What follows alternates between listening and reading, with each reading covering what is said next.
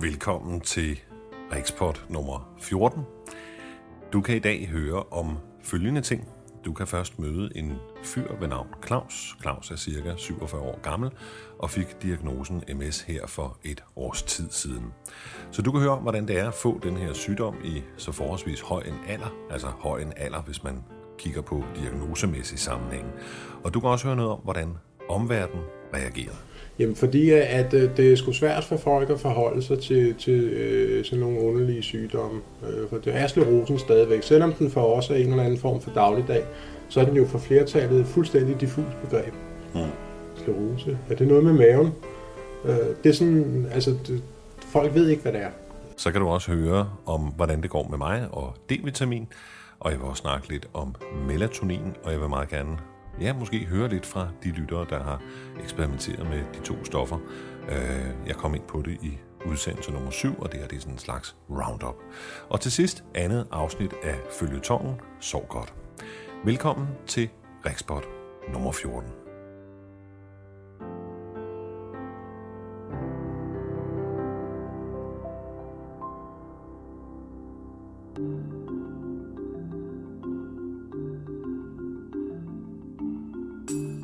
De fleste af os, som har diagnosen M S, vi har fået øh, at vide, at vi havde sygdommen, da vi var ja, midt i tyverne, øh, måske begyndelsen af trediverne. Det er sådan i hvert fald, hvis man skal kigge på statistikken. For mig var det i hvert fald øh, ikke noget særligt godt tidspunkt at få sygdommen på, fordi ja, jeg var sådan knap nok blevet tør bag ørerne endnu. Jeg havde sådan nogenlunde styr på karrieren og havde fundet min livsledsagerske og min første ejerlejlighed og så videre. Livet var sådan lige ved at gå rigtig i gang, og så faldt bomben. Det har i hvert fald været anderledes for Claus, som du kan møde lige om et kort øjeblik. Claus var nemlig seksogfyrre, da han fik diagnosen. Og øh, ja, han sad i en lederstilling i I T-branchen, havde en masse mennesker under sig, øh, en, en voksen datter og boede i hus. Og det, jeg var nysgerrig på, det var sådan, om, om det på en måde var lettere at få diagnosen, når man nu var senere i livet. Altså, om, øh, om flere ting var rolige omkring en, og man så bedre kunne takle den her sygdom. Hele interviewet, det kan du høre under media, men nu får du altså et udpluk på tyve minutter. Og her, hvor vi kommer ind i interviewet, har han først forklaret lidt om, hvordan han fik diagnosen. Og øh, jeg begynder så at være nysgerrig på det følelsesmæssige, og hvordan han taklede det. Altså, hvordan, hvordan takler man det følelsesmæssigt? Jeg er jo, øh, altså, jeg er selvfølgelig ked af det. Øh, det er jo klart nok. Det, det kan man jo ikke undgå, når man får at vide, at man har en kronisk sygdom, som ovenikøbet er uhelbredelig.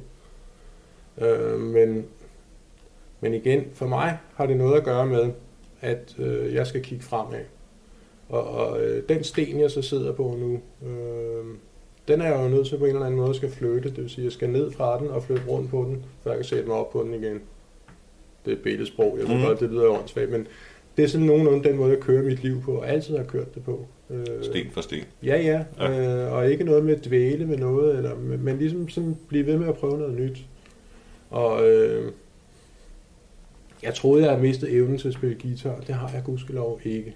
Øh, du har da lige solgt din guitar? Nej, en af dem, jeg har okay. flere tilbage. Øh, Så, så det er en ting, der bliver taget op nu, ikke? Øh, de gamle rødder er fundet frem fra de støvede skjul og sådan noget, og vi er begyndt at mødes igen og øh, er enige om, at vi lige prøver at lave lidt sjov ud af det. Altså. Mm. Så øh, det er sådan en ting af det, jeg satser på. Øh, jeg har opgivet at komme tilbage til arbejde. Jeg, jeg kunne sikkert godt øh, på et eller andet tidspunkt blive frisk nok til at varetage et eller andet latterligt kontorjob et eller andet sted, ikke? Hvor jeg kan rende og arkivere og fotokopiere og sådan noget, men det gider jeg ikke. Mm. Helt seriøst, det vil jeg ikke spilde mit liv på. Hvordan, lige, lige, for, lige for at holde tråden en gang, øh, altså, du får diagnosen, du bliver forholdsvis lettet, siger du. Hvordan, hvordan var du ramt i den situation? Altså, hvad, hvad kunne du mærke til sygdommen?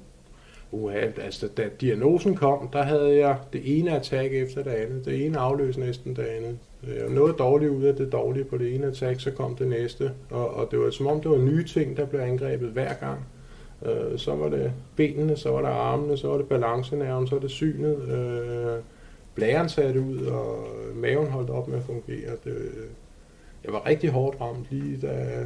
Og det, han var også meget... Øh, sådan alarmeret min neurolog. Han var inde på Tysabri og kemoterapi, jeg ved ikke hvad, øh, ja, for at få stoppet, at få stoppet ja. sygdommen. Men det virker altså som om, at Rebif øh, fireogfyrre, som jeg får nu, har gjort tricket, mm. fordi at øh, jeg har i grove træk ikke mærket så meget til, øh, til de attacks, mens jeg har taget medicin. Der har mm. været én gang på øh, fire måneder. Og i betragtning af, at det sidste år før diagnosen havde i hvert fald otte fast definerede attacks, så et på fire måneder godt.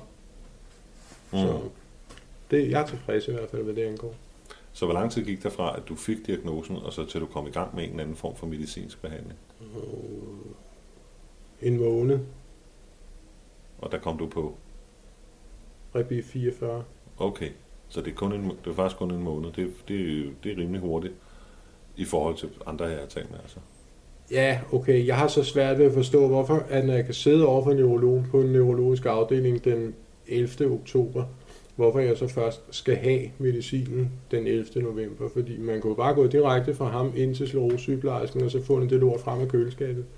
Så havde vi været i gang med det samme, ikke? Jeg, sådan, jeg har det svært ved nogle gange at forstå de der øh, spildtidsprodukter, man spytter fra sig i sygehusvæsenet, ikke? Altså, skal der fjorten dage på at vente på sekretæren, og så skal der fjorten dage på at vente på den næste, og sådan kan man blive ved, altså.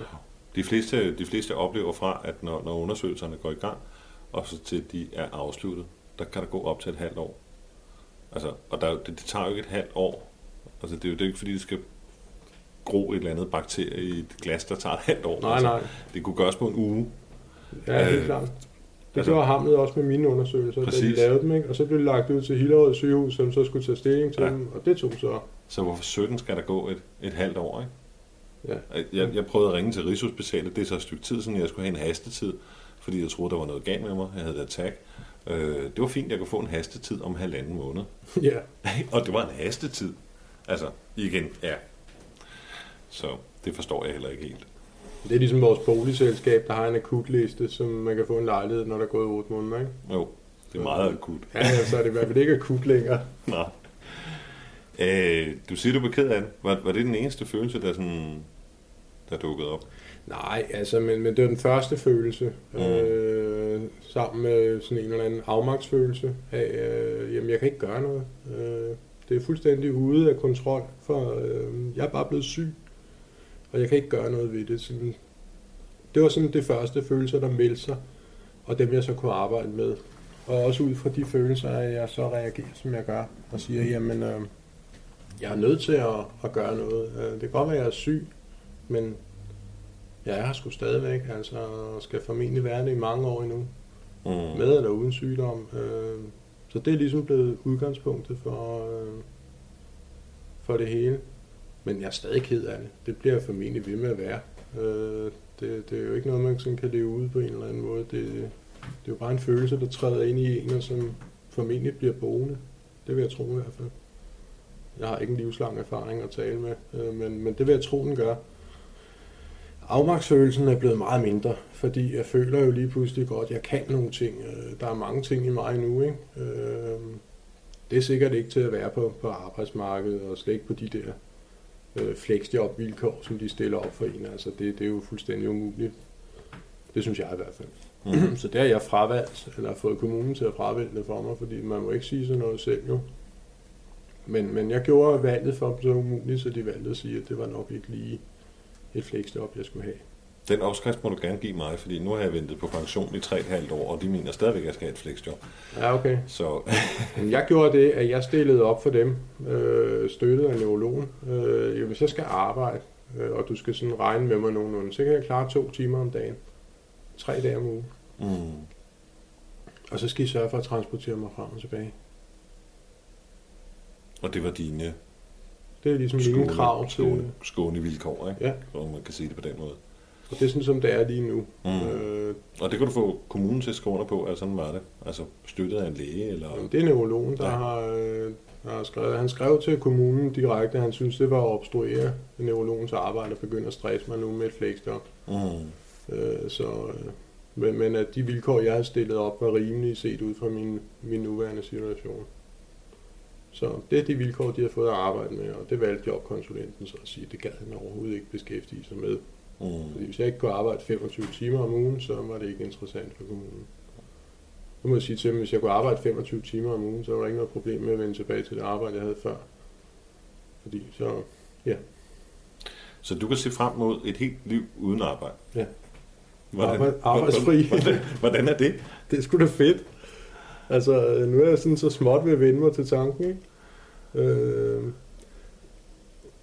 hvis mine øh, kognitive problemer bliver lidt bedre, så overvejer jeg at gå på universitetet og læse. Uh-huh. Øh, det har jeg altid godt kunne tænke mig, men jeg har aldrig haft tid. Så øh, hvis jeg får lidt bedre med hukommelse, koncentration og sådan noget, så, så, øh, så er Københavns Universitet øh, et sted, jeg vil frekventere, tror jeg. Uh-huh. Det er det, man kalder en luksusuddannelse. Ja, ja, ja, bestemt. Det er udelukkende for mit eget egos skyld, altså.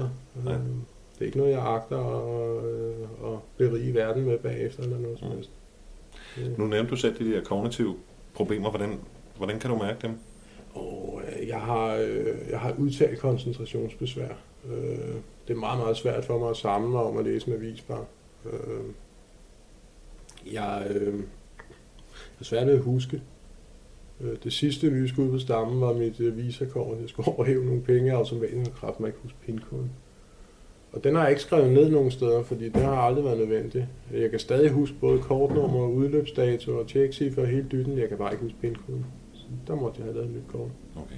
Det er det sidste skud på stammen. Jeg er, også, jeg er sig, hvad hedder sådan noget, kasser i den lokale fiskeklub her. Og så var der en, der skulle bruge min adresse, så jeg kunne ikke huske, hvor jeg boede henne. Øh... Så måtte jeg min sygesikringsbevis op i lommen for at finde ud af, hvor fanden jeg boede. Ja. Altså, og så, du har boet her i fire år, ikke? Ja, ja, ja. ja. Øh, så det, det er den slags problemer, jeg, jeg mærker og slås med. Mm. Men, men også øh, har en, forn, en fornemmelse af, at det bliver bedre. Altså, det, jeg tror, at, at der har nok været et vist chok over selve diagnosen, ikke? Som har pumpet mig lige på tidspunktet, fordi jeg synes faktisk, det var værst lige omkring øh, diagnosetidspunktet. Og så en, en, et par måneder fra. Nu hvor jeg sådan er kommet lidt ovenpå og kan begynde at se lidt længere, så, så er det som om, det også bliver bedre. Mm. Øh, jeg, bruger, jeg bruger meget tid på kryds og tværs og sudoku, og øh, sidder meget og spiller på, på nettet, på computeren og sådan noget, for at prøve at, at, at fokusere ind, ikke? Og, og bruge hjernen, men jeg bliver træt. Mm. Jeg er rigtig træt. Kan du følge med i en, en, en hel film? Nej, heller ikke. Øh, det har så ikke rigtig taget mig sammen til endnu, men, men jeg, jeg ser ikke så meget fjernsyn. Ah. Men det er svært for mig at holde mig samlet gennem en hel film. Der skal den virkelig være spændende, altså. Mm. Og har det altid været sådan? Nej. Nej, okay. Så det er noget helt nyt? Ja, det hænger sammen med, med sklerosen også, det er jeg ikke tvivl om. Mm. Men det er også efter, jeg gav mig selv lov til at ryge igen. Altså? Så, ja. Ryge hvad? Øh, ryge tjal. Ryge tjal, ja. Okay. Det, jeg havde nogle problemer i, i starten af, af diagnosen, øh, også lige før diagnosen med at ryge. Øh, hvor jeg tror, jeg blev bange for det, mm. fordi det satte sig i mine ben. Øh, så, så troede jeg måske, at jeg blev lam af det. Jeg ved ikke hvad. Mm. Men, men jeg, jeg, jeg gjorde det ikke et stykke tid. Det er begyndt på igen. Mm. Og det har givet mig noget, noget psykisk overskud, øh, helt klart. Og en, øh, et håb om, at, at fremtiden er ikke så mørk. Der er stadig en joint. Ikke suge undervejs. Altså, det var jo indrømme, det, det, det tog lidt pillet fra mig, at jeg begyndte at skulle holde tanken om, at jamen, du kommer aldrig til at ryge igen, fordi mm. det kan din sygdom ikke tåle. Og det har været en, en stor del af mit liv. Øh, selv de mest stressede arbejdsperioder, så har jeg sgu gået over joints. Ja.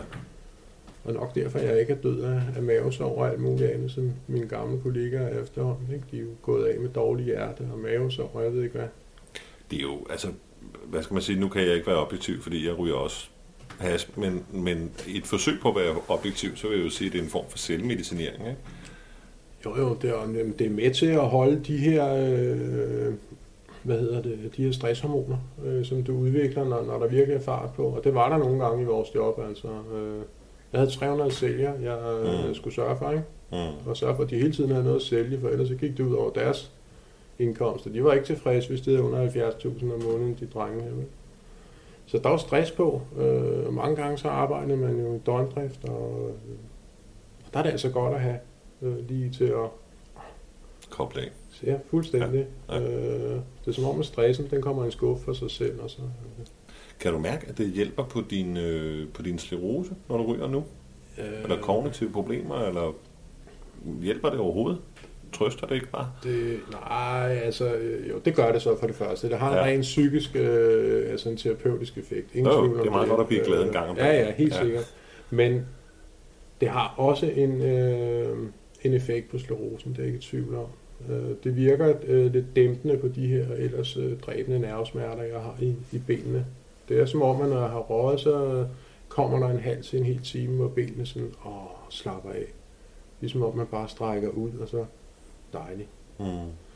Det har også en forværende effekt på sklerosen. Jeg går noget dårligere, når jeg har, når jeg har røget. Men det, det aftager sig igen, ikke? Jo, jo, jo. Lige så snart, at, at skæverten begynder at gå på retur, så bliver benene bedre igen. Mm. Øh. Du har ikke overvejet at prøve Marinol, hvad? Øh, jo, men så kræver det, man får overtalt lægen til at, at skrive dem ud.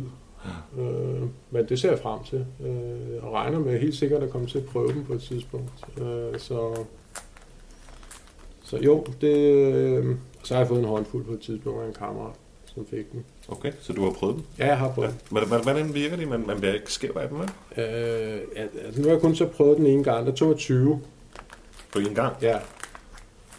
Det, det sagde han, det skulle man. Så tager sådan en håndfuld her, og så, så ryger en ordentlig koger. Det gjorde vi så, det virkede. Det lyder ikke sundt. Nej, det tror jeg heller ikke, det var.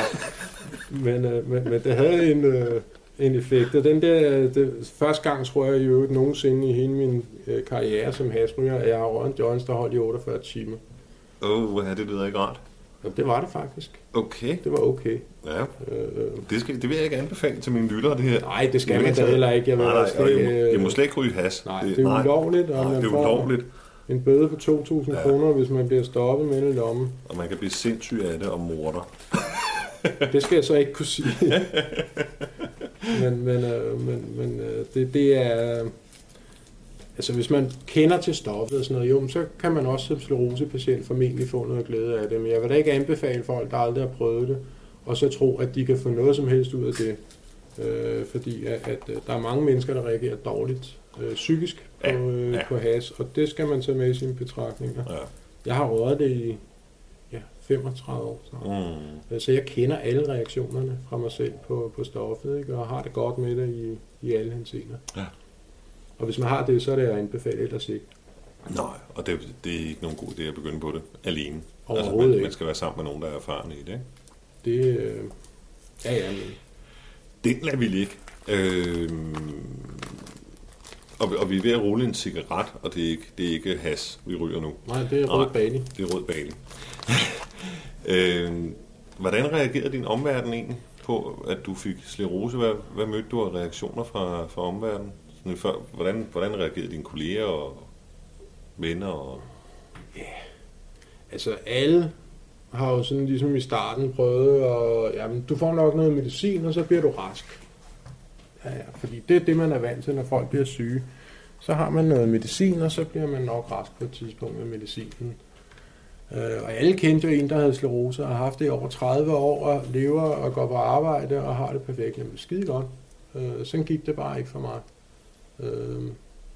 Det der år, der gik med de sidste lægeudredninger, der, der har sklerosen taget så hårdt på min krop, så øh, i dag kan jeg gå hundrede meter. Øh, så, så, så er det slut. Mm. Jeg kan stå op i ti minutter ad gangen, så skal jeg ned og sidde.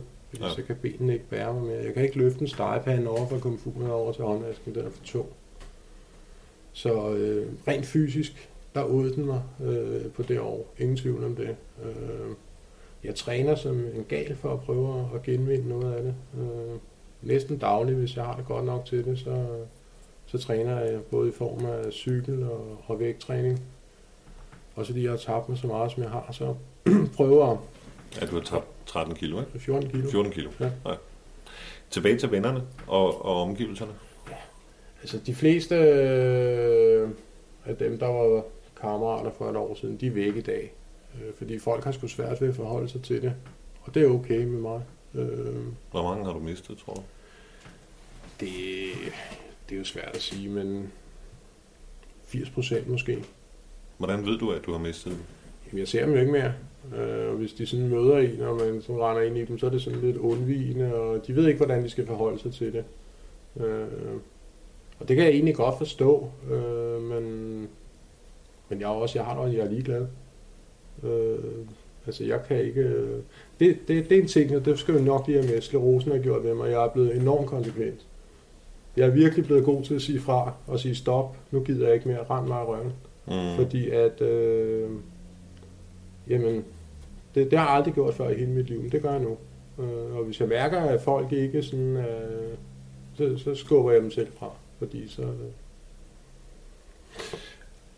Okay, hvis livet nu var en amerikansk tv-serie, så ja. Burde alle dine venner jo, når du havde fået sklerose, så burde de jo have ringet til dig og besøgt dig og bekræftet dig i, at du stadigvæk var en ven og spurgte dig, hvad de kunne hjælpe med og så videre, så videre, så videre. Kort sagt har opført sig, som man gør i Cosby-show. Ja. Det er der også en del af dem, der har gjort. Men... Øh... Men det er langt fra flertallet, øh, og vel egentlig fint nok, altså. Jeg, jeg kan godt forstå det svært. Hvorfor? Hvordan er det fint nok? Jamen fordi, at, at det er sgu svært for folk at forholde sig til, til øh, sådan nogle underlige sygdomme. Øh, for det er sklerosen stadigvæk. Selvom den for os er en eller anden form for dagligdag, så er den jo for flertallet et fuldstændig diffus begreb. Mm. Sklerose. Er det noget med maven? Øh, det er sådan, altså, det, folk ved ikke, hvad det er. Øh, og når så man fortæller, hvad det er, så bliver de eddermame skræmt, ikke? Altså, øh, så kan man ikke forholde sig til det længere. Øh, altså det, det er sådan det, jeg har oplevet med folk i hvert fald. Men der er der masser af venner tilbage, det er slet ikke det. Øh, og det er så dem, der har kunnet klare at høre på mig. Øh, men jeg er blevet strid, altså ingen tvivl om det. Øh, Hvordan? Jamen altså, jeg, det er så også, nu snakkede vi kognitivt før, at mit temperament, det har lige fået en tre fire skruer opad, ikke? Der skal ingenting til, før jeg tænder i dag. Det skal der ikke. Det har jeg aldrig gjort før. Jeg har altid været sådan stille og roligt. Men øh, hvis jeg overkøber et eller sådan noget, så er det lige før, jeg skal have et skilt på, hvor der står holde tre skridts afstand, fordi at, øh, jeg bliver eddermame til også. Hvis der er nogen, der springer over i køen. Ja, eller folk ikke kan få deres unger til at holde kæft. Det var ude fra i går, og mm. skulle have det. Så stod der, eller i lørdags, øh, en kætting med tre unger, og de hylede og skreg, og jeg tror, jeg sagde til hende fire gange, så man kan da ikke lige få dem der til at tie stille. Det er ganske alvorligt i mine ører, den her. De blev ved. Der stak jeg så hele hovedet ned og krængede gebisse frem, og så skreg jeg de der unger ind i hovedet. Så hold dog kæft for helvede. Det gjorde de så. De var fuldstændig lamslået. Jeg stod bare og kiggede sådan på mig alle tre. Så moren blev lige så lamslået. Det havde du ikke gjort før? Aldrig nogensinde. Det, mm. Ligesom at, at øh, folk, der står i vejen, så kører dem bare ned med den indkøbsform. Jeg er sgu ligeglad, så må de flytte sig. Så lidt kortere lunte. Det er aldeles meget kortere lunte. Det er ja. Slet ingen tvivl om. Det er noget, jeg arbejder meget med, fordi det er ikke tilladeligt jo at være på den måde. Men. Nej, kan du lide dig selv, når du er så? Nej, overhovedet ikke. Mm. Jeg synes, det er ganske forfærdeligt. Så jeg arbejder utrolig meget med det her. Øh, prøver at, at gribe mig selv, inden det går galt.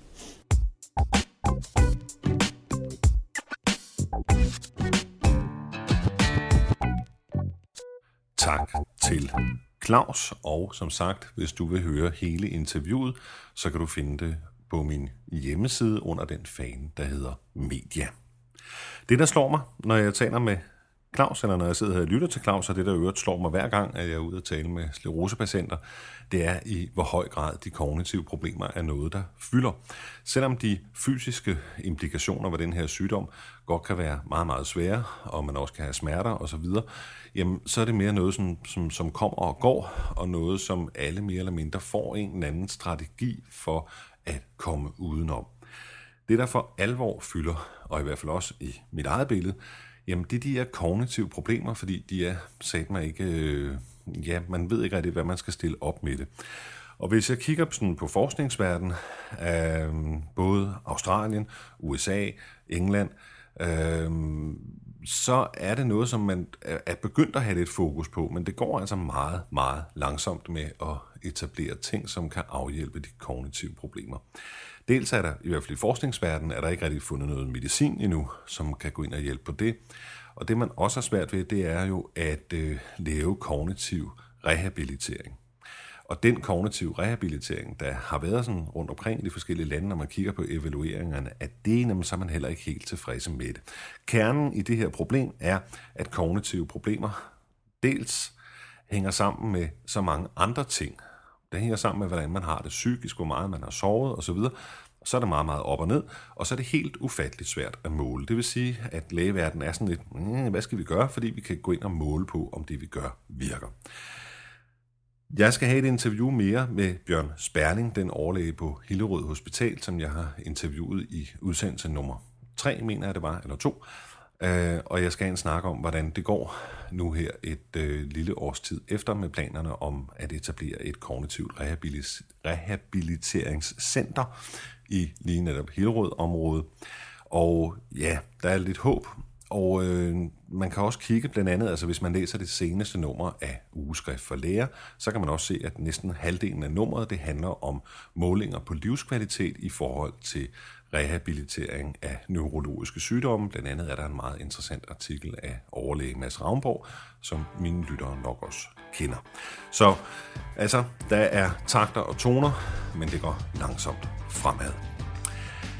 Mere om kognitive problemer og hvad der måske kan afhjælpe lige efter denne superfriske forårsjingle.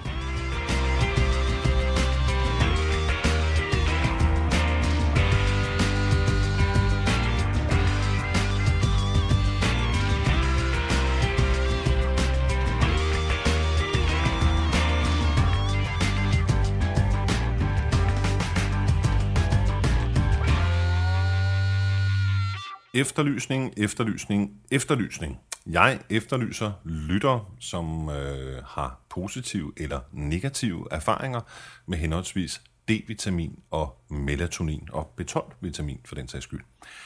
Jeg lavede et podcast, jeg tror det var nummer syv, der handlede om symptomlindring, hvor jeg fortalte om mine egne erfaringer med dels øh, D-vitamin, som jeg lige var startet på der, og melatonin, som jeg eksperimenterede med i et par år.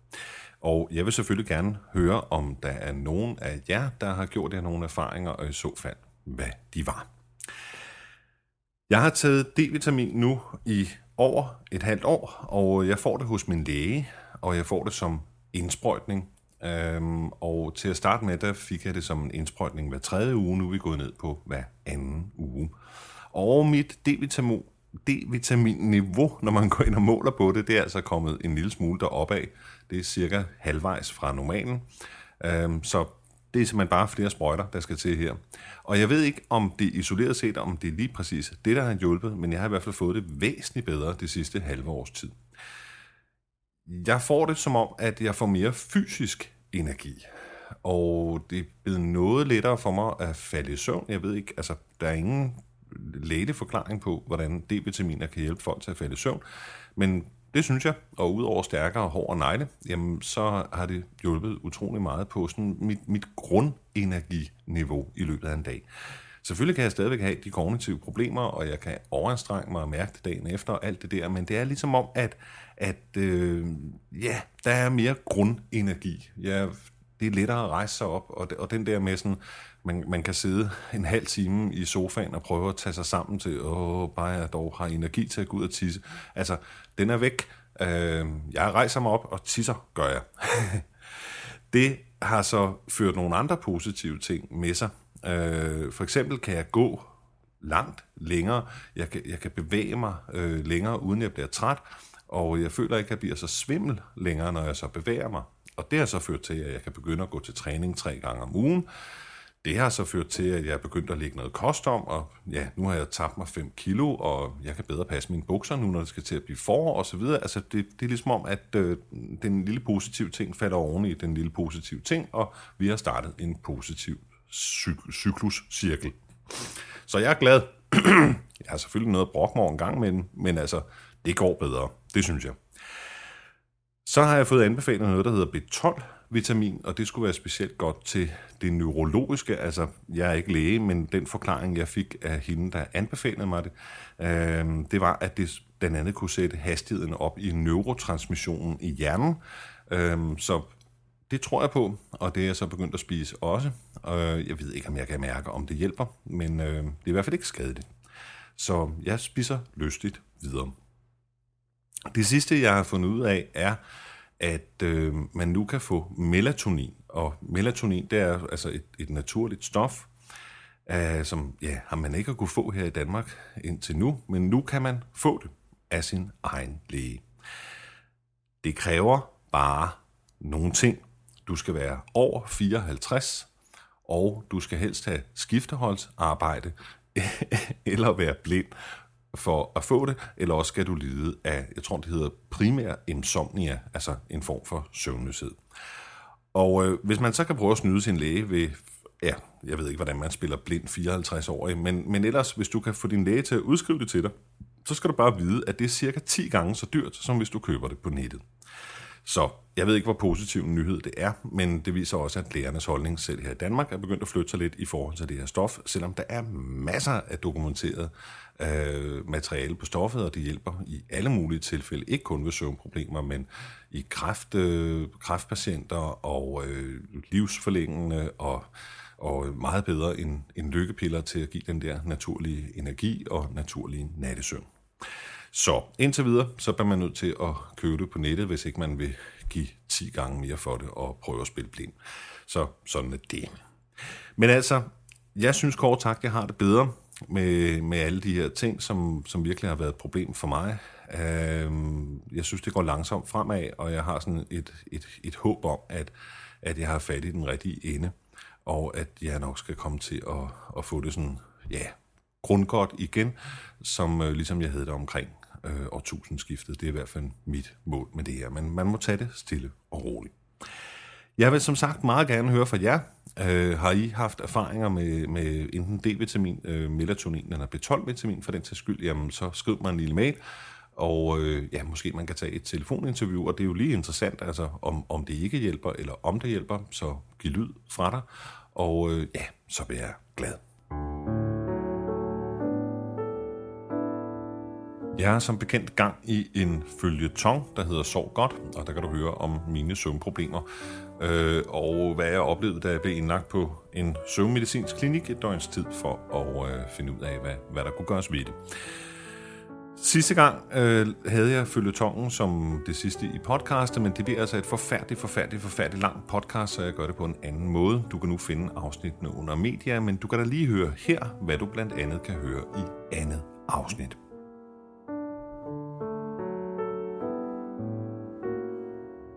Jeg har jo fornemmelsen af, at alt er, som det skal være, men verden uden for osteklokken er lidt underlig og forvirrende. Andre mennesker har for eksempel enormt svært ved at udtrykke sig klart, eller gader har lige pludselig flyttet sig, folk har bestemt sig for at hedde noget andet, eller alle ugens dage har lige pludselig byttet plads, og der er ikke andet for, end at tage den med ro og vedblive at kommunikere med den gakkede omverden. Når først man opgiver det, så tror jeg, at glasset i osteklokken går hen og bliver tykkere.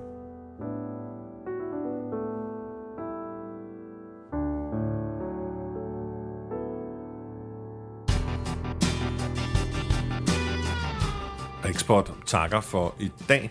Det går stadigvæk utrolig godt med hjemmesiden. Jeg har cirka mellem tusind og femten hundrede besøgende om måneden, så tak til alle jer, som stadig viser interesse for dette podcast. I næste podcast kan du møde energibomben Ib, også kaldet Hanne Heide. Måske nogen kender hende. Og det bliver en meget ærlig snak om, hvordan det er at have sklerose, og det er bestemt ikke kedeligt, skulle jeg hilse og sige. På genlyt om cirka tre uger. Her er det Rik Sundtæt, der siger tak for i dag.